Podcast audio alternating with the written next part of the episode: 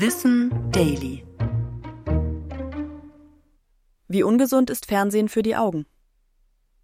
Der Mythos, dass zu nahes Fernsehen oder Arbeit am Computer den Augen schadet, hält sich hartnäckig. Tatsächlich sind unsere Augen in den letzten Jahrzehnten stärker beansprucht. Wir verbringen viel Zeit vor dem Computer oder Fernseher und schauen aus einem gleichbleibenden Abstand auf denselben Bereich. Die Augen sind angestrengt, die Muskulatur einseitig belastet und wir blinzeln seltener. In Kombination mit trockener Raumluft, beispielsweise durch die Heizung, sind unsere Augen dadurch gereizt und trockener.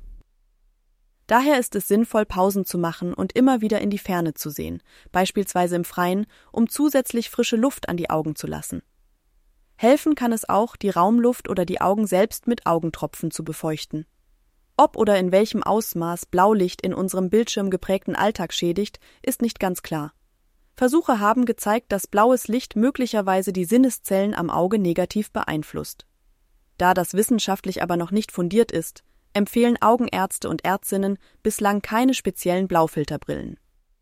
Eine Studie der Fachzeitschrift Optometry and Vision Science zeigte außerdem, Kinder, die viel Zeit dicht an Displays oder Büchern verbringen, haben eine höhere Wahrscheinlichkeit, kurzsichtig zu werden.